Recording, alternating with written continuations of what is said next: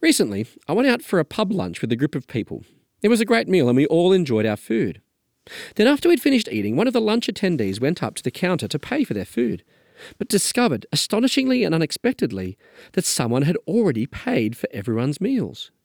Now, this would have cost hundreds of dollars, and we were all staggered by this person's generosity. And this event reminded me of the generosity, the grace of Jesus. That when we believe in him through his death on the cross, he is phenomenally generous to us.